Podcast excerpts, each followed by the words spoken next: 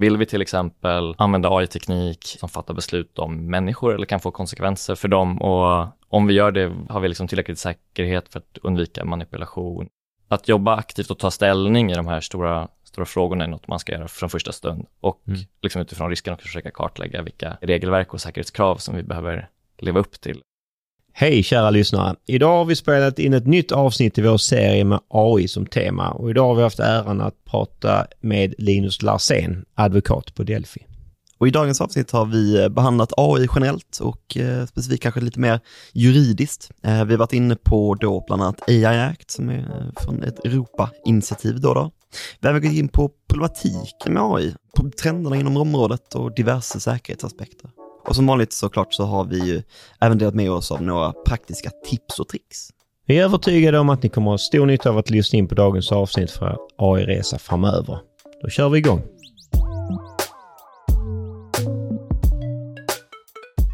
Det där med AI, det är ju ganska stort och jobbigt och svårt att komma över och sådär.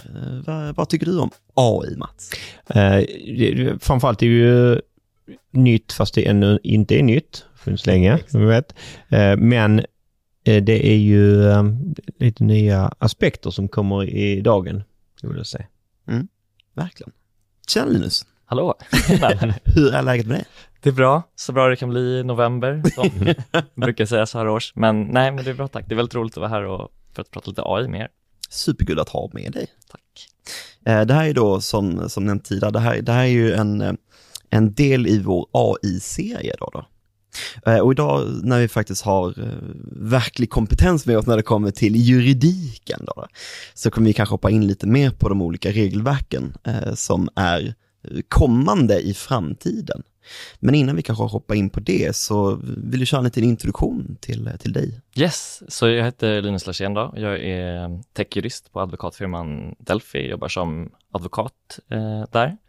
Eh, jobbar bland annat inom tech, ganska mycket så GDPR, dataskydd, eh, avtal, immateriella rätt som upphovsrätt och sånt där lite grann också. Mycket, ofta om det är sån här buzzword-juridik som till exempel AI eller krypto och sånt så är jag ja. med på ett hörn. Det tycker jag är kul. Mm.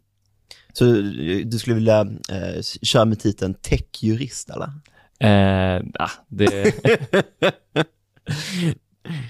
Vi kör på det. Vi kör på det. Men det är ju väldigt mycket som, som, som rör sig där omkring så att säga med just eh, tech och cyber och så. Ja. Det är väldigt många buzzwords. Men det, det är det. Det, det, man, man kommer ju från, från ett ställe där det, eh, just tecken här brukar ju generellt slängas med massor med olika coola, buzz, coola buzzwords. Precis, jag tror också liksom det har att göra med lite hur vi jobbar, att om, om det är något åt buzzword-hållet så skickar de det på vår verksamhetsgrupp så att liksom vi, vi styr inte över det där helt själva heller. Men, men det är å andra sidan kul för det blir bra blandning i, i jobbet. Ja, men det är någonting som vi kanske också eh, har lite erfarenhet av att eh, nej, men man går bort från eh, IT-säkerhet och informationssäkerhet och kör cyber security. Mm. Det ska vara coolt ju. Mm, exakt. Ska, eh, ja. Men eh, idag ska vi då prata om eh, AI, eh, lite stort och kanske lite mer med lite fokus på juridiken då. Men vad, om vi hoppar rakt till kärnan, vad är det för typ av problematik som finns med AI egentligen?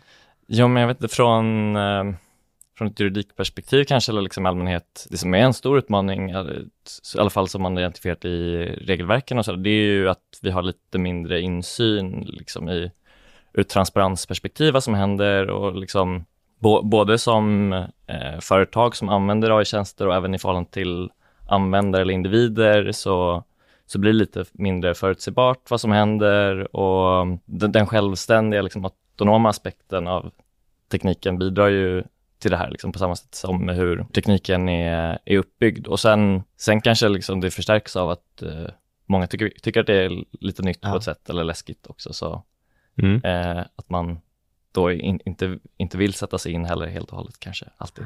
Det finns en liten rädsla helt enkelt. Du, Men jag tror det. Det går så snabbt. Vi, vi har ju, det har ju länge funnits den här diskussionen också med mycket un, undergångsscenarion mm. också som får mycket fokus eh, som säkert bidrar till det också. Ja. Mm. Ja, men det är ju som du säger, det är ju otroligt komplext med AI. Alltså, här, om man tittar under huven, så att säga, ja. det är, ingen förstår sig på det om man inte har liksom en master, PhD. Nej, exakt. Och vad, vad betyder AI ja. ens? Eller? Det är beror ju på vem du frågar och liksom med alla, alla underbegrepp vi har att röra oss med. Så att, ja. Exakt, det är väl ett samlingsord på något sätt som Ja. man skulle vilja närma sig det på bästa sätt.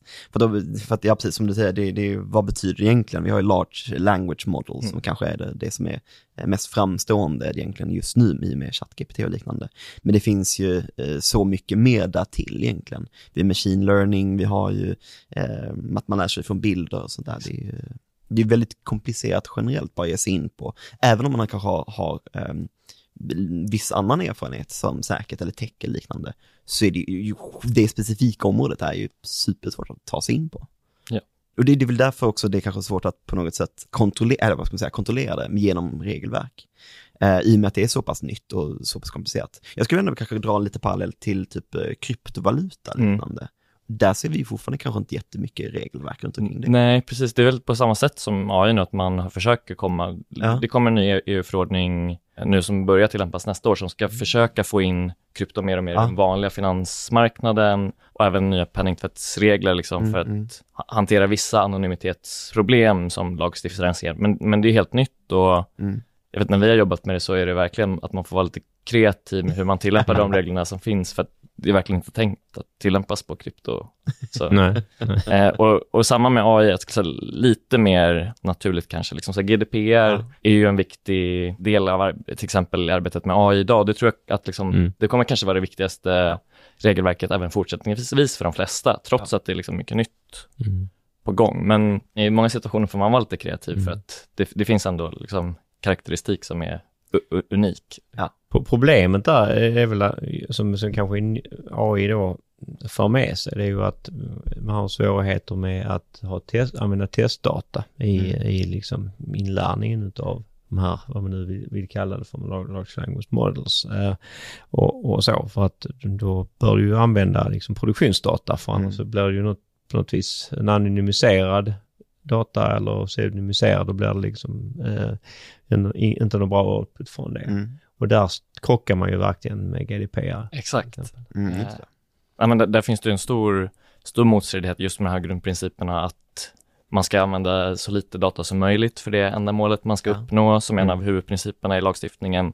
Det finns ju också att man ska samla in data för förutbestämda ändamål och sådär. Och det, det kan ju gå lite i konflikt med innovation och så, som att Mm. med, säg att man tränar ett AI-system så kan man komma till nya insikter som leder in, in på en ny riktning. Och det här kan ju också vara eh, kanske, kanske svårt om man har liksom låst sig till ett ändamål innan Ja, ja. Liksom för att följa GDPR. Så att, Mm. eh, det, det är saker som man absolut behöver fun- fundera på mycket liksom när, när vilket det ofta är liksom personuppgifter som, som innefattas i träningsdatan. Mm. Ja, för det, väl, det har väl funnits farhågor tidigare i alla fall med att, ja, men, åh, om nu AI kommer så kommer Europa ligga så pass längre, det kommer stämma, eh, det, det kommer liksom dra ner på innovationskraften. Eh, hur skulle du vilja se på det? Um, men det är väl lite blandat, alltså det, på, ett, på ett sätt så är det en väldigt omfattande lagstiftning så att det är klart att det kan bli, eh, bli en liksom ytterligare börda på många företag. Men, men jag tror att jag också fått känslan av att många i branschen efterfrågar mer tydlighet vad som gäller och att eh, alltså, många AI-utvecklare liksom inte gillar att det är så oklart som det är nu, att det, det kan medföra en trygghet. Och sen, sen verkar det nu också som att det kanske inte blir lika stor kontrast som vi trodde när USA verkar gå i en riktning mot att Ja. reglera. Men vi såg ju förra veckan att Biden nu kommer en ny presidentorder för i alla fall hur federala myndigheter ska jobba med AI. Och även om den är mer generell så, så tror, tror jag att USA också går i den, eh, den riktningen. Och att, ehm, det är lite blandat. Jag, jag har liksom mina synpunkter på vissa Mm. delar i AI Act som jag tycker är liksom o, onödigt komplicerade och liksom att man kanske missar målet i vissa fall. Men jag tror att det finns mycket bra där som är en bra Ja. best practice för, för arbete med AI oavsett om man omfattas eller inte. Som jag tror att kan vara bra om det blir någon sorts eh, sta- standard liksom, Mm. i EU eller inte. Och, och den här får ju liksom också breda konsekvenser i AI Act eftersom alla AI-system som ska importeras till Europa måste liksom leva upp till de här kraven. Så jag tror att liksom, givet om Europa fortsätter vara en så pass stor marknad som det är så, så kommer det även, säkert även få påverkan liksom mot, eh, i viss mån mot USA och Kina i alla fall. Mm. Och det har vi egentligen sett på, eh, alltså GDPR nu, om man använder det som en parallell på något sätt. Där, där ses det ju då eh, GDPR som i lite framkant, eller vad ska man säga, golden standard för eh, hantering och skydd av personuppgifter. Tror du att där AI-akten kommer vara kanske lite likt det, att det kommer vara som ett första steg som influerar resten av världen? Men kanske, det beror säkert helt på utfallet. Ja. Alltså det som, det som är en liten risk är att man, eh, som sagt, missat att fånga upp viktiga saker. Och Ja. det, det som är lite oroväckande där kanske är att eh, man inte kände att man fångade in det här med large language Ja, models det. ordentligt och Mm. liksom det senaste årets utveckling. Och där har man gjort eh, liksom eh, ganska viktiga tillägg nu Ja. senaste året och som förhandlas just nu för att fånga upp de, de bitarna mer. Så att ehm, förhoppningsvis blir det inte sådana stora missar igen. Det är väl något som kan avgöra, tror jag, vad, liksom, vad det får för, för rykte framåt och Mm. hur, hur effektiv tillämpningen blir i praktiken. Men jag tror liksom mycket av de grundprinciper som det bygger på är ändå bra golden standards då, och som är, Mm. är ganska allmängiltiga. Det verkar som att det var ett G7-möte här för några vecka och Ja. sen också när man kom överens om lite huvudprinciper för AI och de, de har jag som jag förstått varit lite inspirerade av AI Act Ja. eh, och liksom är, är väl även så globala eh, centrala principer för, för användning av AI. Så att Mm. Så långt ifrån kanske inte blir, men, men Mm. hur, hur- man ser på regelverket som helhet tror jag beror på liksom hur bra man lyckas fånga upp utvecklingen den närmsta tiden. Mm. Och det, och det händer ju så otroligt mycket nu. Alltså vi är ju inte Ja. ens, eller vi ett år tillbaka nu med ChatGPT. Man har ju sett utvecklingen på de modellerna Mm. är ju väldigt stark. Mm. Och, och samtidigt så man kan ju då eh, använda, ja men typ sådana här laptops och, och så vidare för, för ChatGPT och, och Lama eh, till Mm. exempel. Mm. Ehm, så, så att ehm, där känns det som, ja men det är lite två steg bakom, det kommer nya saker hela nej, tiden. Och, exakt. och det är väldigt stort community för, för liksom de här just öppna, eh, öppna communities och så vidare.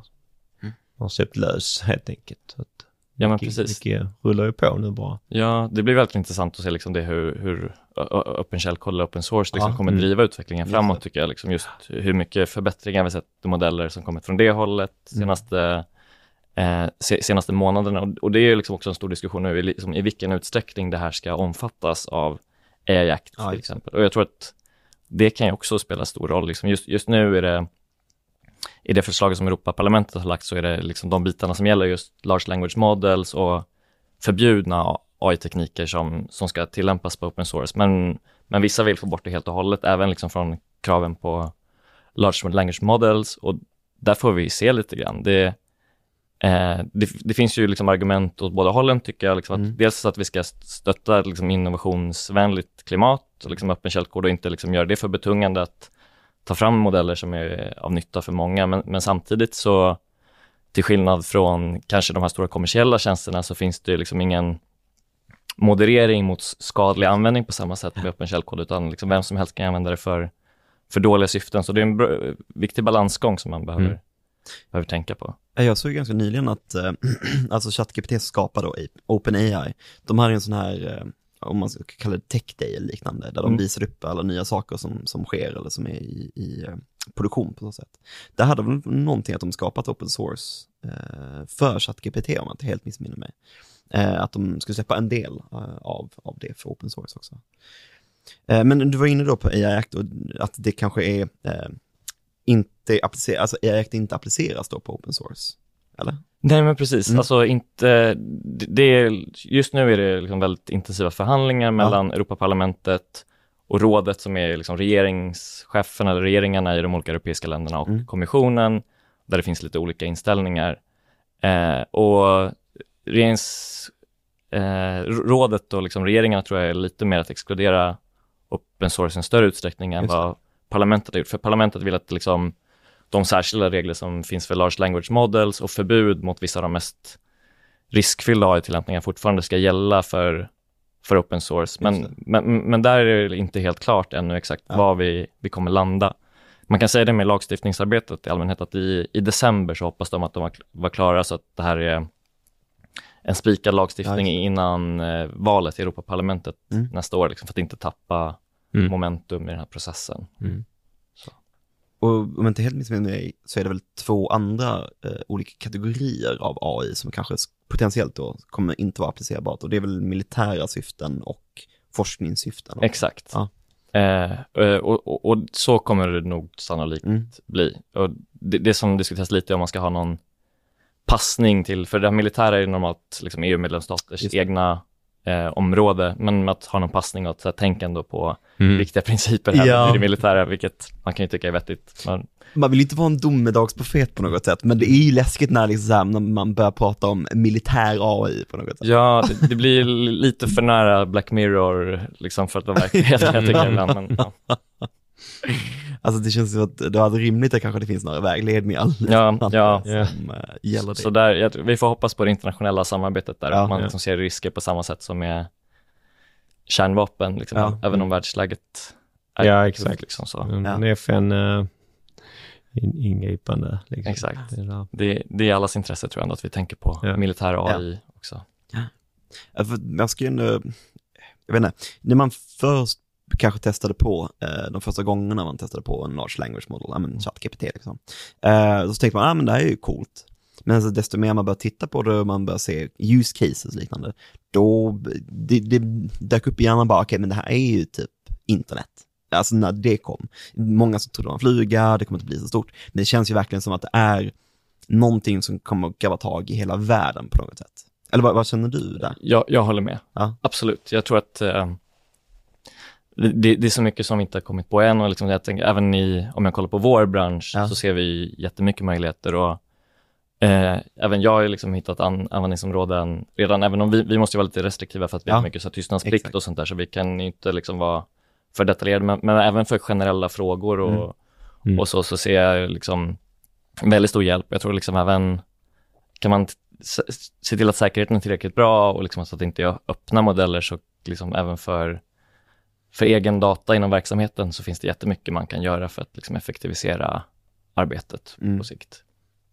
Eh, och, och jag ser också liksom på de klienter som vi jobbar med, att man ser så otroligt många eh, vin, vinster liksom för att öka Ja. värde, liksom att implementera det här mer i sina tjänsteleveranser till kunder och det, det får vi mer och mer, mer, mer frågor om. Så att det är liksom det, på, på alla hörn verkar det som just nu. Jag, jag vet inte hur er bild är, men min bild är att liksom när man ställde sådana frågor till företagsledare för bara ett par år sedan om hur många som Mm. använde AI skarpt, Mm. eller liksom det var en del i framtidsplanen så var Ja. det ändå en rätt stor del som in, inte liksom satsade än, men nu, vet inte, det känns som att det, Ja, men alla är ju intresserade. Man får ju alltid eh, tycka frågor, men hur ska man bemöta det? Hur ska man behandla det? Hur ska man hantera säkerheten? Eh, och det, det är ju svårt att säga för att det, det beror på användningsområdet.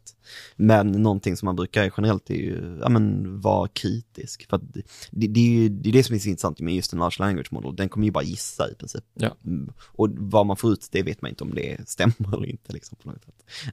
Men det är just så här man kan börja hantera liksom vanliga människors uppgifter på, på, på ett mycket bättre sätt. Det är ju där man börjar eh, och hitta liksom mycket smartare lösningar för ja, men, bokningssystem Mm. eller eh, i produktioner, i eh, ja, men, alltså, kundbearbetning eller vad det, allt det där nu kan vara liksom. Det är ju där man är och, och nosar. Hur kan vi Mm. använda det här? Och, och där var man ju i början med, med internet också. Ja. Där, ja, man kunde använda det i vissa delar. Man kanske kunde boka saker, man kunde inte betala. Men eh, så det fick man då. Men, men när man väl hittar liksom hela flödet, då är det då man kommer att och göra de här stora vinsterna på. Ja. mm. Det är intressant. era, man ska säga, traditionella kunder som ni kanske inte har på grund av specifikt när ni blir kontaktade för AI, är det många som ställer frågor där med, ja men, eh, hur ser det ut med det här? Hur hur ser det ut? Ja, men jag tror det. Det, det, är liksom, det är många som nu också, när vi berättar att vi jobbar med det mer, som gärna vill att så, men kom och prata, Ja, ja. Vad, vad, är, vad er take är på det här också, Ja. liksom, vad behöver vi, vi tänka på? Så jag, jag, det, man märker att eh, eh, det, det, det engagerar många liksom, Mm. när samtalet kommer upp och att alla är nyfikna och tycker att det, det är spännande.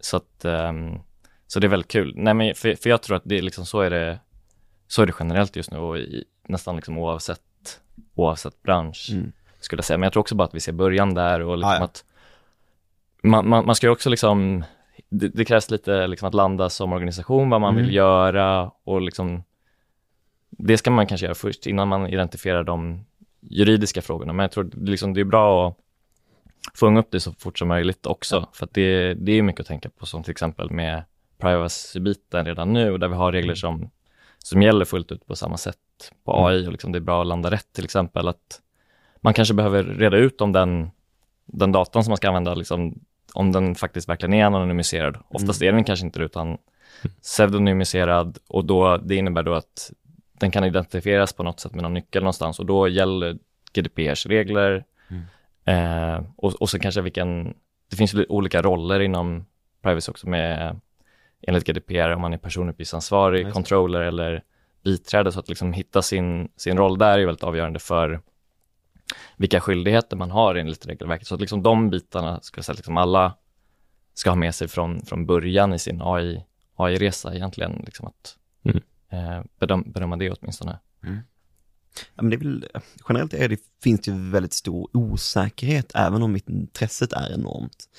För det skulle säga, det är många företag som kanske inte riktigt vet hur de kommer applicera eller hur de ska börja använda AI, utan det är kanske lite mer på mindre perspektiv eller mindre flöden eller processer och liknande. Där folk bara, ah men det här kan jag använda för detta. Eh, men än så länge så skulle vi säga att det kanske inte finns så pass stor eh, vad ska jag säga, applicering av AI eh, med, jämfört med det som man tror kommer användas om tio år. Liksom.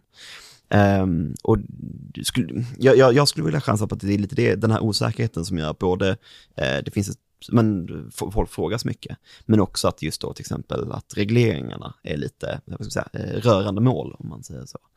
Och AI Act, det har vi ändå tänkt på ett tag, va? Mm. För att hur har tidslinjen sett ut lite?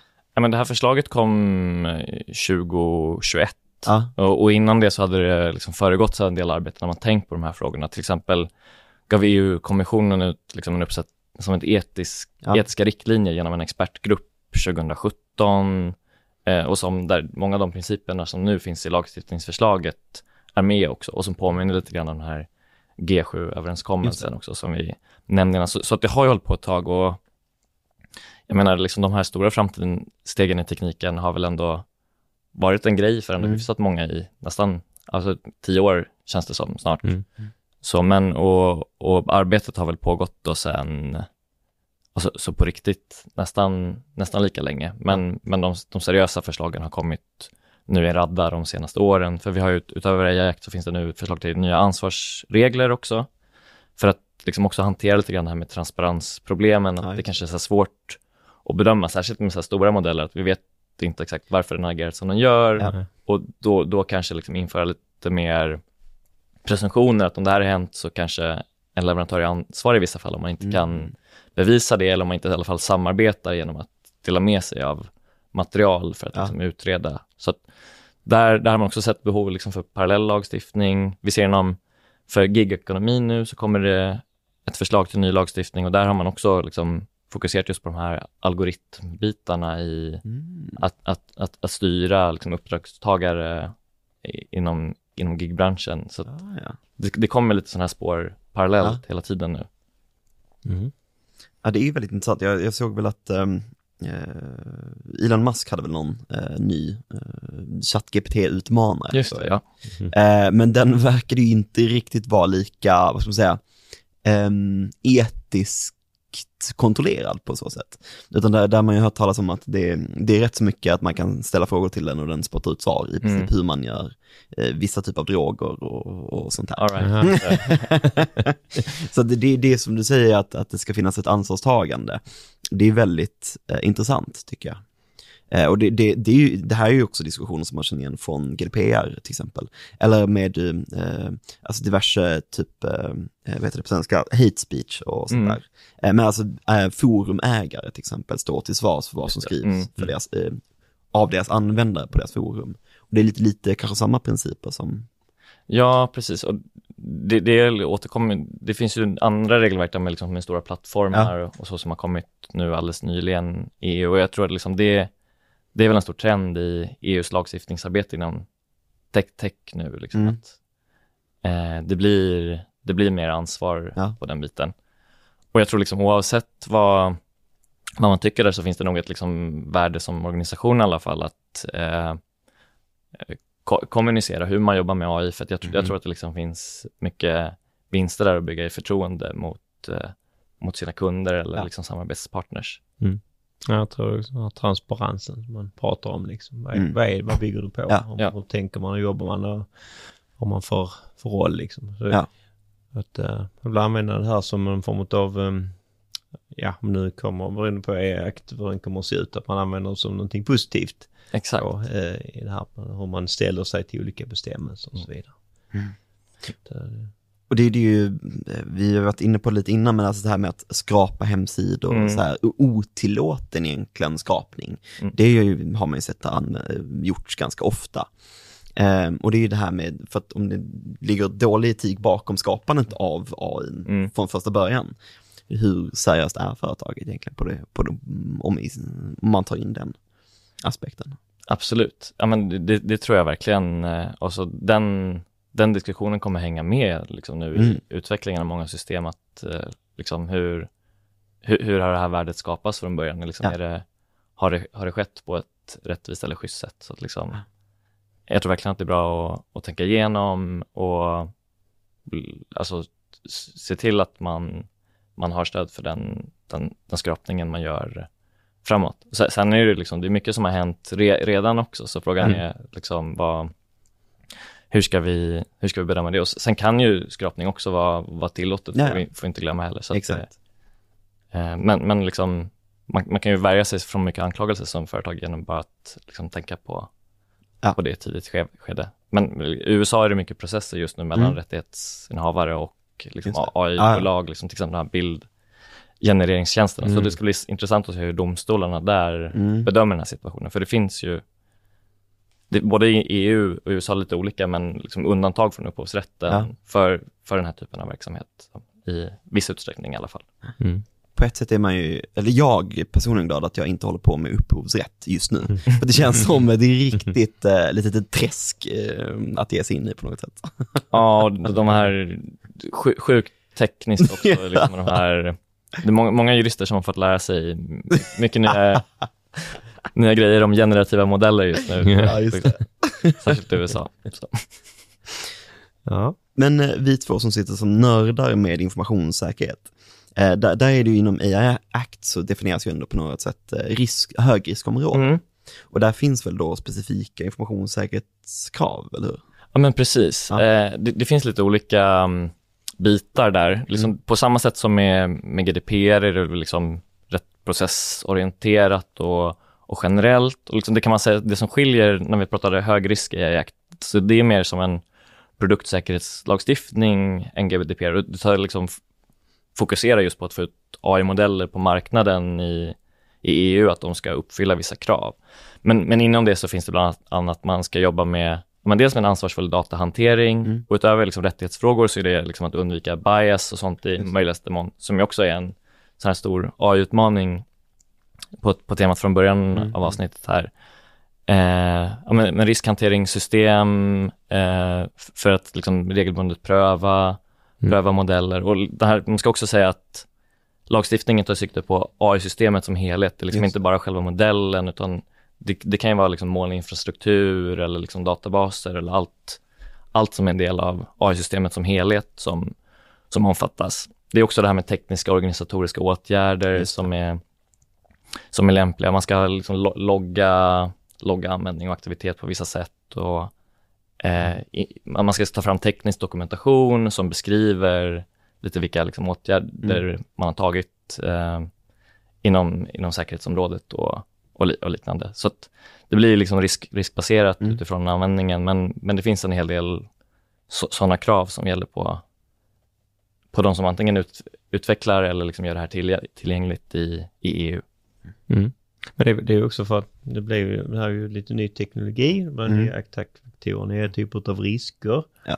och så vidare. Upphovsrätt är vi uppe och eh, ja, eh, just det här med hur man eh, har input till de här eh, olika motorerna och vad man får för, för svar och så Mm. vidare. Så att där, där har man ju sett ett antal nya risker eh, från, från OS till exempel eh, sida som de har gjort ett särskilt arbete kring, kring AI på det här temat. Mm. Att eh, det kommer man behöva jobba med mycket. Mm. Mm. Och se var de här tar vägen helt enkelt. Att Mm. Det kommer ställa ut många utmaningar på, på, på företagen, Mm. organisationerna. Och där hoppas man att det kommer komma en hel del eh, vägledningar egentligen gentemot hur man ska agera. För att om vi tittar på då till exempel, ja men, eh, eh om GDPR i sig självt är ganska vagt. Mm. Det, det, är ju inte specifik, specifika saker som står där på så sätt. Ja men som du var inne på till exempel technical and organizational exakt, measures. Exakt. Vad betyder det ja. egentligen? Det är ju väldigt brett på, på det sättet. Eh, så där hoppas man att det kanske kommer då lite mer eh, konkreta vägledningar eh, ut efter tid. Men verkligen. Så att, I samband med AI så det ska komma en ny AI-myndighet i Europa mm. och så kommer vi få tillsynsmyndigheter i varje land. Mm. så man hoppas att de kommer vara, vara aktiva också för att, för att vägleda, för det, jag tror det blir en, en nödvändighet för att det ska funka bra när det ändå finns så pass detaljerade, detaljerade krav liksom i, på högriskområdet som man ska som man ska följa för att uppfylla sina sina skyldigheter, liksom, just för att klara, klara ut de här mer allmänna tekniska delarna i de här kraven. Just det. Mm. Eh, men om vi ska lämna våra kära lyssnare med några tips och tricks, vad, vad, vad bör företag egentligen tänka på eh, när det kommer till AI och kanske om vi kör in på vår lilla nördterritorium med mm. informationssäkerhet? Mm. Eh, men jag tror att liksom det, som, det första att tänka på är att det finns regler som gäller redan idag ja. och liksom tråkigt att alltid återkomma till GDPR kanske, men, men, men, men, men, det är väl liksom elefanten i rummet ja. eh, redan nu och liksom så att redan från början tycker jag liksom utvärdera de bitarna, liksom, om det är personuppgifter mm. som kommer vara med på något hörn i, i arbetet. Har ni någon känsla för vilken, vilken roll ni kommer vara? Och jag, jag tror liksom generellt en, eh, alltså oavsett juridik eller inte, gör, gör en riskbedömning av AI-projekten som man kör igång med, liksom, även om det inte är personuppgifter, hur företagskänslig är den här informationen och mm. det, det tror jag är steg ett. Jag tror också att det är bra att jobba med, alltså att man använder de här regelverken som kommer som ett mm. instrument för att göra det bästa situationen, eh, både internt och externt, genom att kanske liksom skapa policydokument och liksom ta, ta aktiva beslut i en organisation. Liksom, vill vi till exempel använda AI-teknik eh, som, som fattar beslut om människor eller kan få konsekvenser för för dem och om vi gör det har, har vi liksom tillräckligt säkerhet för att undvika manipulation och så jag, jag, tror att, att jobba aktivt och ta ställning i de här stora, stora frågorna är något man ska göra från, eh, från första stund och mm. liksom utifrån risken också försöka kartlägga vilka, vilka regelverk och säkerhetskrav som vi behöver leva upp till. Om, så, som klart olika också från, från sektor till sektor. Mm. Det finns ju mycket så här produktsäkerhetslagstiftning och ja. sånt där som redan gäller till exempel inom eh, sjukvårds och medicintekniska produkter och sånt där. Så det, mm. där finns det bitar idag som man kan behöva tänka på i vissa branscher. Mm. Mm. Jag tror, är du inne på helt rätt sak här med, med, med upp det, det kommer ju vara en ledningsfråga i vilket fall mm. som helst. Men att man kanske inte bara tänker på utifrån eh, liksom verksamhetsfaktorer eh, utan när man tar, tar in det här, hur påverkar säkerheten, kommer det medföra några risker för mm. oss mm. i det stora hela liksom. Det kan ju få väldigt, om man strukturerar om hela vår, våra eh, processer liksom. Det, det, kan ju påverka oss väldigt mycket, att man mm. har, har ledningen med där mm. i, i den dialogen vad jag också brukar prata med, med, med bolag om det är ju det här med att det är ju egentligen i grund och botten är ju helt enkelt att bara veta vad, vad är det för system och, och initiativ och liksom för typ av data som vi har, har att göra med. Mm. Att ha register på det här eller vad man nu har det i olika typer av system. Riskhantering som du sa. Mm. Eh, men kan man då länka det redan nu till någon sån här eh, ledningssystem, ISO, eh, eh, SAM då för mm. apputveckling och liknande så man vet vad eh, man liksom är tidigt på det för mm. det kommer ju rulla väldigt snabbt framöver. Ja. Ja. Med att få in då lagstiftningar som kommer och, och likadant här, nya tekniken liksom. Det är ju egentligen bara i starten här egentligen. Mm. Yes, superbra tips att egentligen nämna eh, er kära lyssnare med egentligen tycker jag. Eh, så stort tack för att du var med här idag Linus. Tack så jättemycket, superkul att vara här. Härligt att höra. Och så tack er kära lyssnare som har lyssnat idag. Hej då. Hej då. Hej då.